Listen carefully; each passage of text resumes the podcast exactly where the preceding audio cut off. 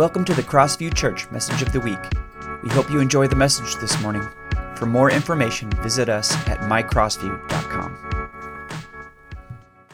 Well, today we are wrapping up our series in the book of Galatians, uh, and we're going to work through our understanding of what it means to have freedom in Christ. What does freedom mean to a Christian. Now, you might think I'm a week behind. We celebrated freedom last Sunday, but that's a very different kind of freedom than what we're talking about today. And if you're following along, we're going to be in Galatians chapter 5. Well, if you recall, at the very beginning of this series, Pastor Kyle was teaching from uh, the second chapter of Galatians, and uh, he talked about how uh, Paul described a conflict that he had with the Apostle Peter. The Apostle Paul and the Apostle Peter, the bigwigs of the early Christian church that led, uh, respectively, the Gentile church and the Jewish church. And they had a, a public conflict. Paul had confronted Peter uh, for hypocrisy, which was a pretty serious charge. Peter had proclaimed the good news of Jesus he had affirmed that that good news was for everyone, and that because of Jesus, Christians, whether Jew or Gentile, were no longer bound by Jewish religious law. And the question at hand really had to do specifically with the uh, religious practice of circumcision. See, Peter had, uh, had affirmed these things. He said, Yes, of course, when we're in Jesus, we have freedom in Him and we are no longer bound by these laws, no longer required. But then some uh, religious legalists came along, and in their presence, Peter buckled under the weight of their opinion, and he shunned the Gentile Christians who didn't follow Jewish practice. It really was kind of a first century version of every teen high school movie ever where you have to replace the heartthrob with a, uh, a middle aged, hot headed guy with a beard and a robe, and that's Peter, right? And then, uh, you know, they pretend, or they don't pretend, they welcome their best friend. They have this loving and loyal best friend that they hang out with and they welcome, and they're just best buds until the cool kids come along, right? And then the main character kind of backs away from the best friend and says, You're not, you're not one of us, and you can't sit at our lunch table, which is exactly what Peter did. He refused to eat uh, with the Gentile Christians because of the cool kids who followed all the rules. And that might be where the, where the analogy fails. But so uh, Paul called him out, right? Paul reminded Peter that. Uh, as Christians, as followers of Jesus, legalism has absolutely no place uh, among the people of Jesus because in Jesus we have freedom. We have freedom from the tyranny of sin, but we also have freedom from the condemnation of the law. Listen to what Paul says in Galatians chapter 5. This is a little while after his his conflict with Peter. And this is uh, in verses 13 and 14.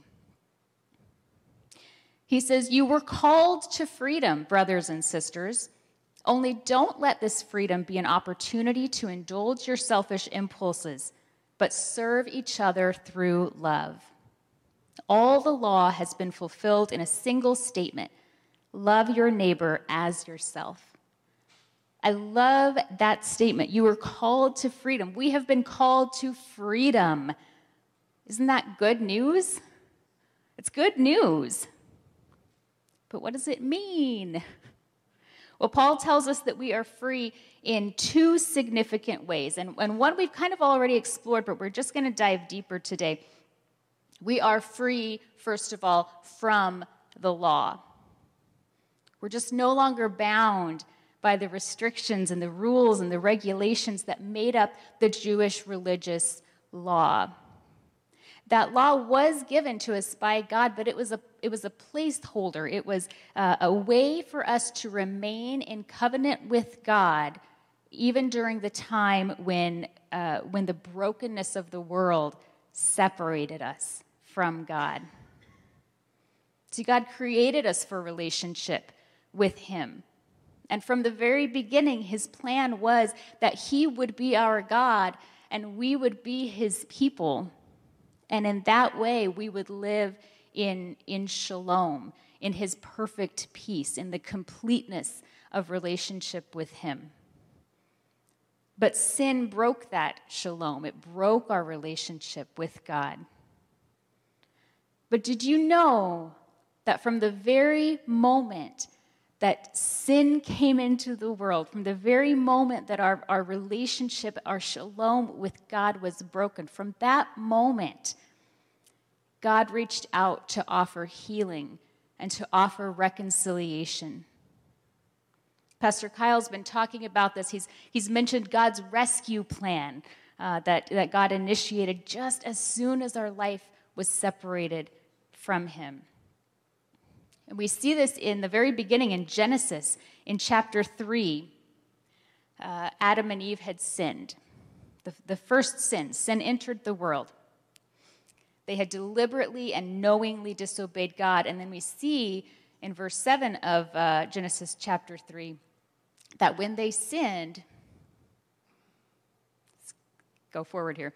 When they sinned, that at that moment of sin, their eyes were open and they suddenly felt shame at their nakedness. When they made the choice to break away from the shalom of relationship with God, they realized that they were naked. In other words, they realized at that moment that they were exposed to shame.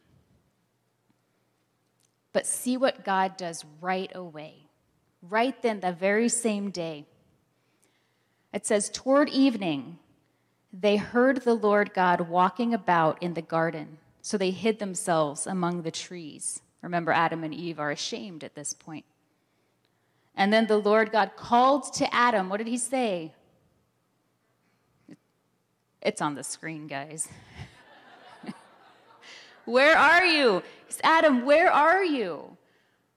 Right away, right away, God began to look for his people and to call them back into relationship with him. And when they responded in, in their nakedness, in their exposure of shame, God responded to them with compassion by covering them. The creation story in Genesis says that he made uh, clothing for them, took the skin of animals and made coverings for Adam and Eve so that they were no longer shamefully exposed. That was the first step. That was God's immediate response to, to the, the brokenness uh, that we were in when sin entered the world. It wasn't complete, it wasn't shalom. It was more like first aid, it was just stop the bleeding. And there were many, many, many more steps to come along the way, so many additional steps to, to reach and to maintain some measure of health in relationship with God. And all of those steps collectively fell under the umbrella of the law. That's what we find in the, in the Old Testament. The law was a means of grace given by God to his people as a way for their shame to be covered so that they could be in relationship with him. It was very complex. It involved uh, a sacrificial system. Pastor Kyle's talked about that a little bit. It involved a, a priestly lineage and many, many, many rules and rituals of holiness. But for all of its complexity, it wasn't complete. It wasn't shalom. The people were not healed of their sin or, or of their brokenness that the sin had brought, but they were covered. Their shame was covered by the law. And then came Jesus, the perfect and the complete fulfillment of the law. Jesus is the, the, the, embodiment of shalom, of completeness and peace. When Jesus died on the cross, he said these words, his final words. He said, It is finished, complete, shalom. The law, in all of its complexity, was fulfilled. And in that moment, in that very moment, the people of God no longer needed the covering of the law because they no longer carried the shame of sin.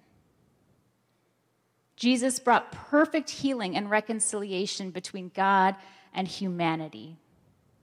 He restored us to communion with God so that He will be our God and so that we will be His people. We no longer have to be separated from God by our sin and by our brokenness. Jesus Himself became our pathway to God. And so, in that way, we no longer have need of the law. So, when Paul says that we have freedom in Christ, one really significant aspect of that is that we, uh, we are free from the law, the religious law. We're no longer bound by its restraints or its rules or its regulations because those things are no longer necessary for us to have relationship with God. Now I can see your faces starting to, what? Where's she going? but we'll get there. So if we continue to live as if the law were necessary, if we continue to, to, to say that we need these things as a pathway to God, would be like continuing to wear a cast after the bone has healed, right? It would be, it, it would be restricting. It inhibits growth and it's just not necessary. In the early church, when some Christians started to live as if the law were still necessary, Paul called that out as hypocrisy and as false teaching, and he insisted on a clear understanding and practice of freedom in Jesus, which includes freedom from the law. Why would Christians cling to something as burdensome as the law when doing so is unnecessary? I mean, we can look back a couple thousand years at the early church and say that they should have been quicker to get it, right? They should have been quicker to let go of the weight of the old law. They should have recognized this gift of freedom that Jesus gives them. They must have just been really stubborn, right? but we can see ourselves in them, can't we? Legalism is still a significant struggle in the church. We can still pretty easily fall into the trap of thinking that our relationship with God is defined and measured by how well we follow particular rules, uh, many of which we made up. Why do we do that? Well, Paul mentions two potential reasons, and honestly, they both sting a little bit. In Galatians chapter 6, verse 12, Paul says, Whoever wants to look good by human standards will try to get you to be circumcised. And, and, and again, remember, that's the religious issue of the day. It's really representative of, will try to get you to follow the religious laws. They do this only so they won't be harassed for the cause of Christ. Whoever wants to look good by human standards um, stings a little bit.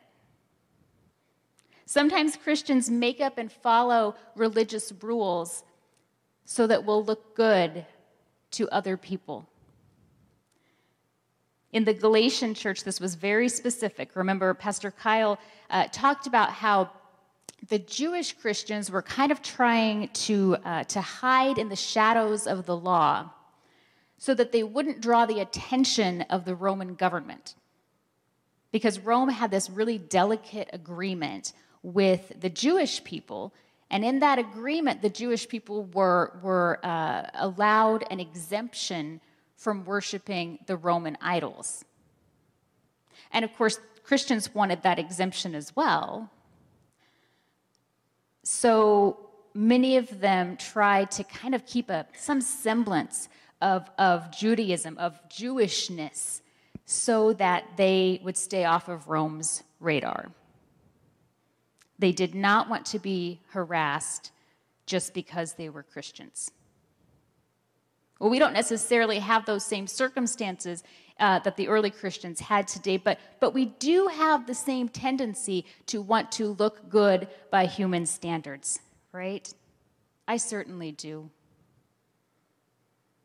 And we can fall into the trap of seeking human approval by following religious rules, many of which we've made up.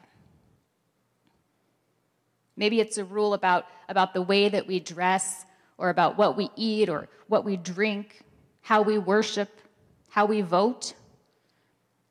Maybe we spiritualize it and say, well, it's not really a rule, of course. We're not subject to the law anymore, but it is a sign of a devout faith.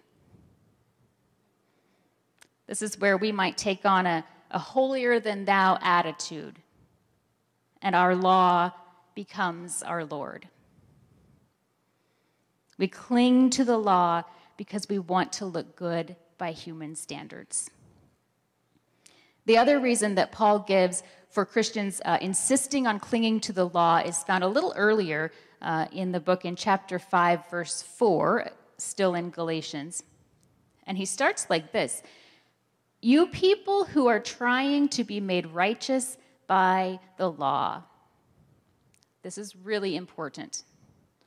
If we're still trying to be made righteous by the law, by what we do or what we don't do, then we do not understand the holistic and, and death shattering and life giving grace of Jesus. When Jesus declared that it is finished, when he restored us to completeness, to, to his shalom, from that moment on, our righteousness was to be found only in him. There was nothing left for the law to do. It's fulfilled. The law is satisfied. We no longer need to cover our shame because in Jesus we no longer have shame. Listen to how serious and dangerous it is to rely on the law to make us righteous. The, the entirety of verse 4 that we just started says this You people who are trying to be made righteous by the law have been estranged from Christ. You have fallen away from grace. To put ourselves under the law is to put ourselves uh, uh, as a means of righteousness, is to put ourselves right back to where we were before Jesus, right back to being separated from God. If we're trying to be made righteous by the law, we fall away from grace. Now, we use that term sometimes, right? We've heard that when someone has fallen from grace. And usually, when we say that, what we mean is an individual has committed uh, a, an offense that has made them look bad. That they have said something or done something that just makes it obvious that their private life has not been congruent with the image that they have projected publicly. We talk about falling from grace as if doing so is caused by breaking the rules. But what the Bible says is that we fall from grace when we try to save ourselves through the law. Maybe when we uh, insist on following a certain set of religious rules, maybe we aren't doing that out of a concern for what others think. Maybe we're holding on to uh, this fear that our righteousness depends on what we do. Nothing could be further from the truth. We are free from the law because Jesus fulfilled it. What the Bible says is that, uh, uh, pardon me, I lost my place here, is that we are made righteous by Jesus and made righteous by Jesus alone, not by our works, not what we do, not a set of regulations. Jesus finished the work and he restored us to his shalom, and in that we are free. But this news gets better because we're not only free in Christ from something, free from sin, although that's glorious news just in itself, but we are also free to something, freed to a new purpose and to a new life. Look again at the first part of today's passage. Paul says, You were called to freedom, brothers and sisters. Only don't let this freedom be an opportunity to indulge your selfish impulses, but serve each other through love. It would be really easy to say that because we're free from the confines of sin and the confines of the law, that we can do whatever we want. But that is not what freedom means to a follower of Jesus. As Christians, our freedom is not a license to act as we please, not at all. It's so much bigger and so much better than that. We're free to serve, Paul says. And why? Because we've experienced the love of Jesus who came to serve, and there's simply no, no better response to his love than to share it with others. We're free to serve and we're free to love. And this is, this is really important for us to, to understand in our particular culture today because in our country, in the United States, we place a tremendous value on freedom, right? It's a founding principle of our country and really of democracy in general. And so we use this word and it's important and we value it and it's good, but it's really important for us to understand that the freedom we have in Jesus has nothing to do with our, our freedom as Americans. They're just completely different. But we tend to get them mixed up sometimes.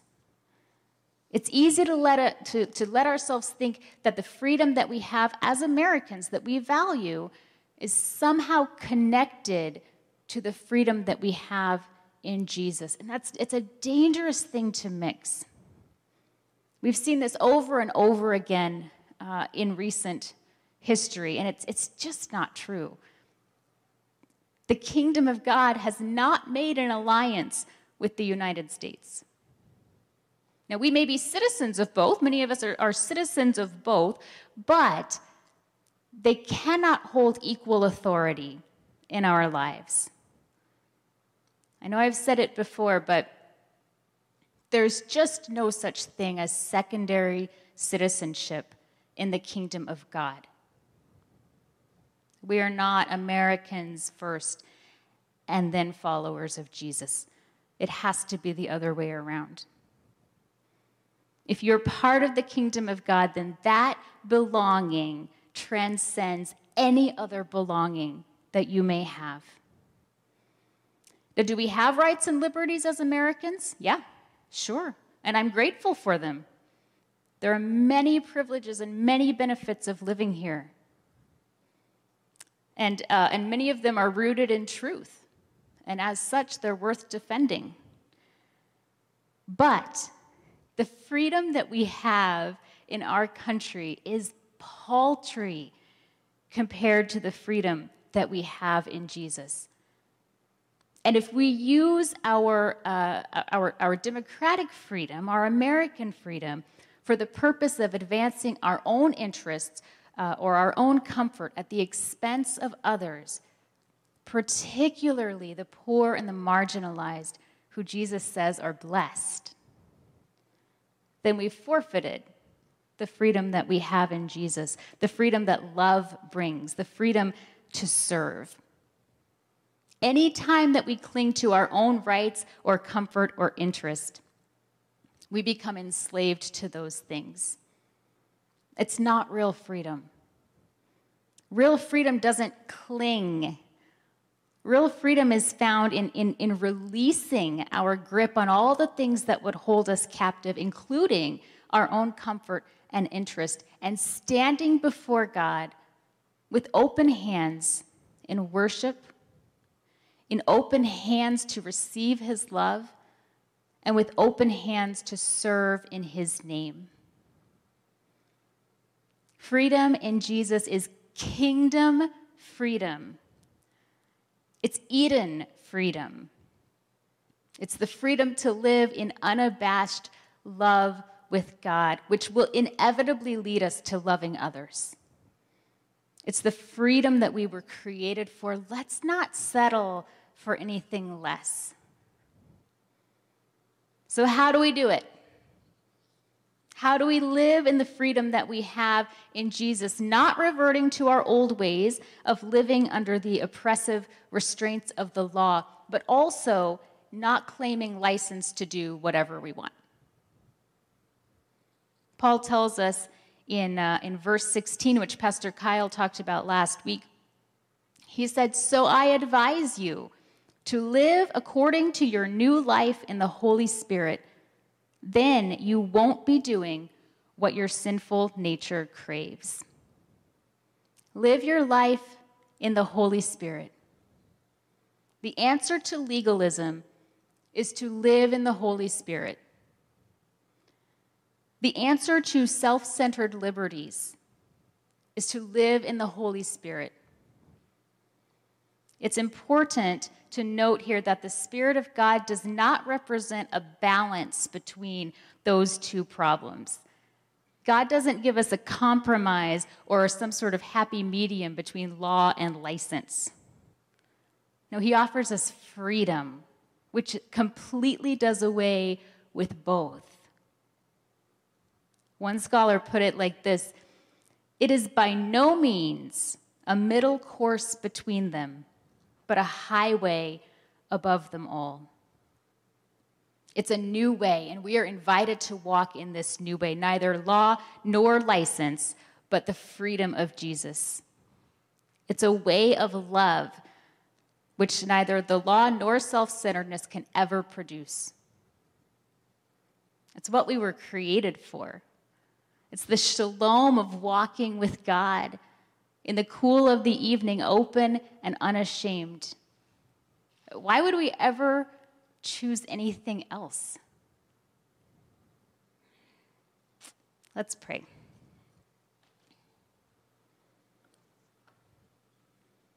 Heavenly Father, we, uh, we struggle sometimes to understand the freedom that you've given us through Jesus. Maybe it's because we hear this word so often in our particular culture that it's hard to separate uh, our ideas of what freedom means. But in you, Lord, we know that we are free from the confines of, of the law, not to live for our own selfish interests, but to live for you and to serve others in your name. And we're so grateful for that opportunity. There's just nothing else like this in our world. There's no other freedom that, that allows us to love so openly, to, uh, to, to share your blessings so well, Lord, to live without shame. Nowhere else are we invited to live without shame but in you. Jesus, we're grateful for this offer. Help us to walk with you and to continue in your ways so that we can continue to be free and continue to share your love with others. We love you, Jesus. We're grateful for your gift. We pray in Jesus' name. Amen.